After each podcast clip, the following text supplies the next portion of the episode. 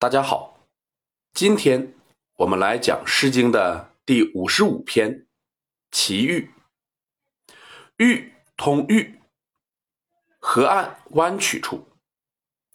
齐豫就是齐水岸边的幽曲之处。这篇作品的主旨是什么呢？我们先来看作品。瞻彼齐豫，绿竹依依，有彼君子，如切如磋，如琢如磨。色兮宪兮，赫兮喧兮，有彼君子，终不可宣兮。瞻彼齐豫，绿足金菁，有彼君子，充耳秀盈，快变如新。色兮宪兮，赫兮喧兮，有彼君子，终不可宣兮。瞻彼齐豫，绿足如鸡，有彼君子，如金如锡，如圭如璧。宽兮绰兮，以崇教兮，善戏谑兮，不为谑兮。这是一篇篇幅较长、重章叠句的作品。我们先来看每一章的头两句。瞻者，眺望也。作者眺望齐水岸边的幽曲之处，那里有浓密的竹林，一杆杆的竹子婀娜翠绿。那作者为什么要望这个地方呢？我们看每一章的3、4、5句。原来那里有一位君子，他像经过切磋、经过琢磨一样。至古曰切，至象曰磋，至玉曰琢，至石曰磨。这里不是用某种事物来形容君子，而是用某种行为来形容他。切磋、琢磨都是把原初的事物进行加工，使其具有文采。用在人身上，自然是说他不断的学习、修养、提高自己。作者又描述到，他的充耳是晶莹剔透的宝玉，他帽子上也装饰着繁星一样的玉石。如果说前一章是在描述那个君子的修养，这两句则是在描述那个君子的外貌。作者第3次描述到，它如青铜器一般，如玉器一般。为什么要把如金如锡理解为如青铜器呢？作者又为什么如此描述这个君子呢？其实我们所说的青铜器就是铜锡合金，而所谓金正是铜。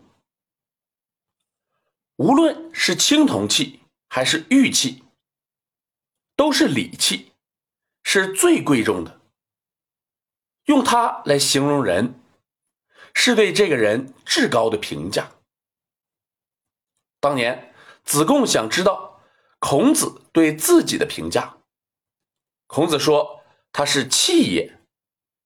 子贡问是什么器，孔子说他是胡琏，那就是一种玉做的祭器。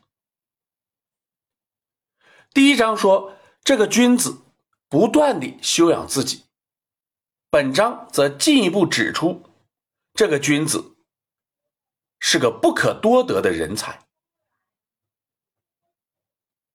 然而作者还没有夸完，我们看每一章的6、7句。前两章的评价是一样的，说这个君子既庄严又威武，闻名遐迩。赫兮喧兮，就是喧赫之意。第三章描述到，这个君子乘车而行，平视而望，显得那么从容不迫。这两种评价相辅相成，庄严威武就容易陷于矜持，而这个君子则能够从容不迫。这不正是孔子所说的温而立，威而不猛吗？另外，如果说前两章是对那个君子的印象，第三章则是当下所见。主人公不断地望向那片竹林，一直想着那个君子的优秀，所以他在前两章的最后两句说，竹林里的那个君子呀，让人一刻也无法忘怀。最后他终于看到了那个君子，那么他与这个君子有没有交集呢？是有的。善戏谑兮，这是两个人在一起时才有的感受。中风诗有血浪笑傲之语，真伪诗有依其相谑之语。谑都是指青年男女之间的调情玩笑。不为虐兮，应该理解为从来不过分。谑字从言从虐，本身就是言语过分的意思。可见本诗中的主人公也是一位女子，她的恋人就是这个完美无瑕的君子。他喜欢她善于调笑但又适可而止的样子。